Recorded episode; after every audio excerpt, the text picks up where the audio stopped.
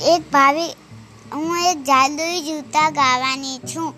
કે સ્ટોરી એક સ્ટોરી છે જાદુઈ જૂતા. એક ભાવિકા નામની છોકરી હતી. તો એ ચાલી નથી શકતી. અપાઈ જતી પેટ પગથી.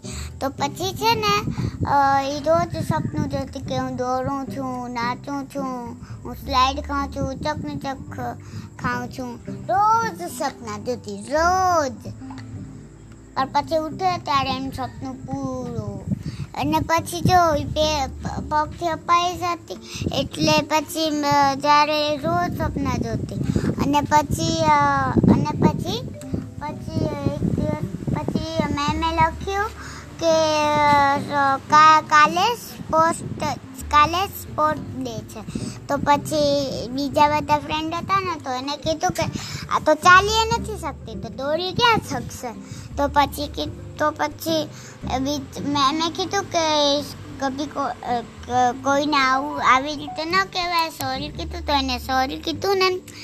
તો પછી પછી જ્યારે ક્લાસ પૂરી થઈ ને, ત્યારે હું એક વાંકરો તો એક એ ખૂબ રોઈ રોઈને રોઈ અને પછી એને એક એને એક બાકડામાંથી નીચે એક અવાજ આવી.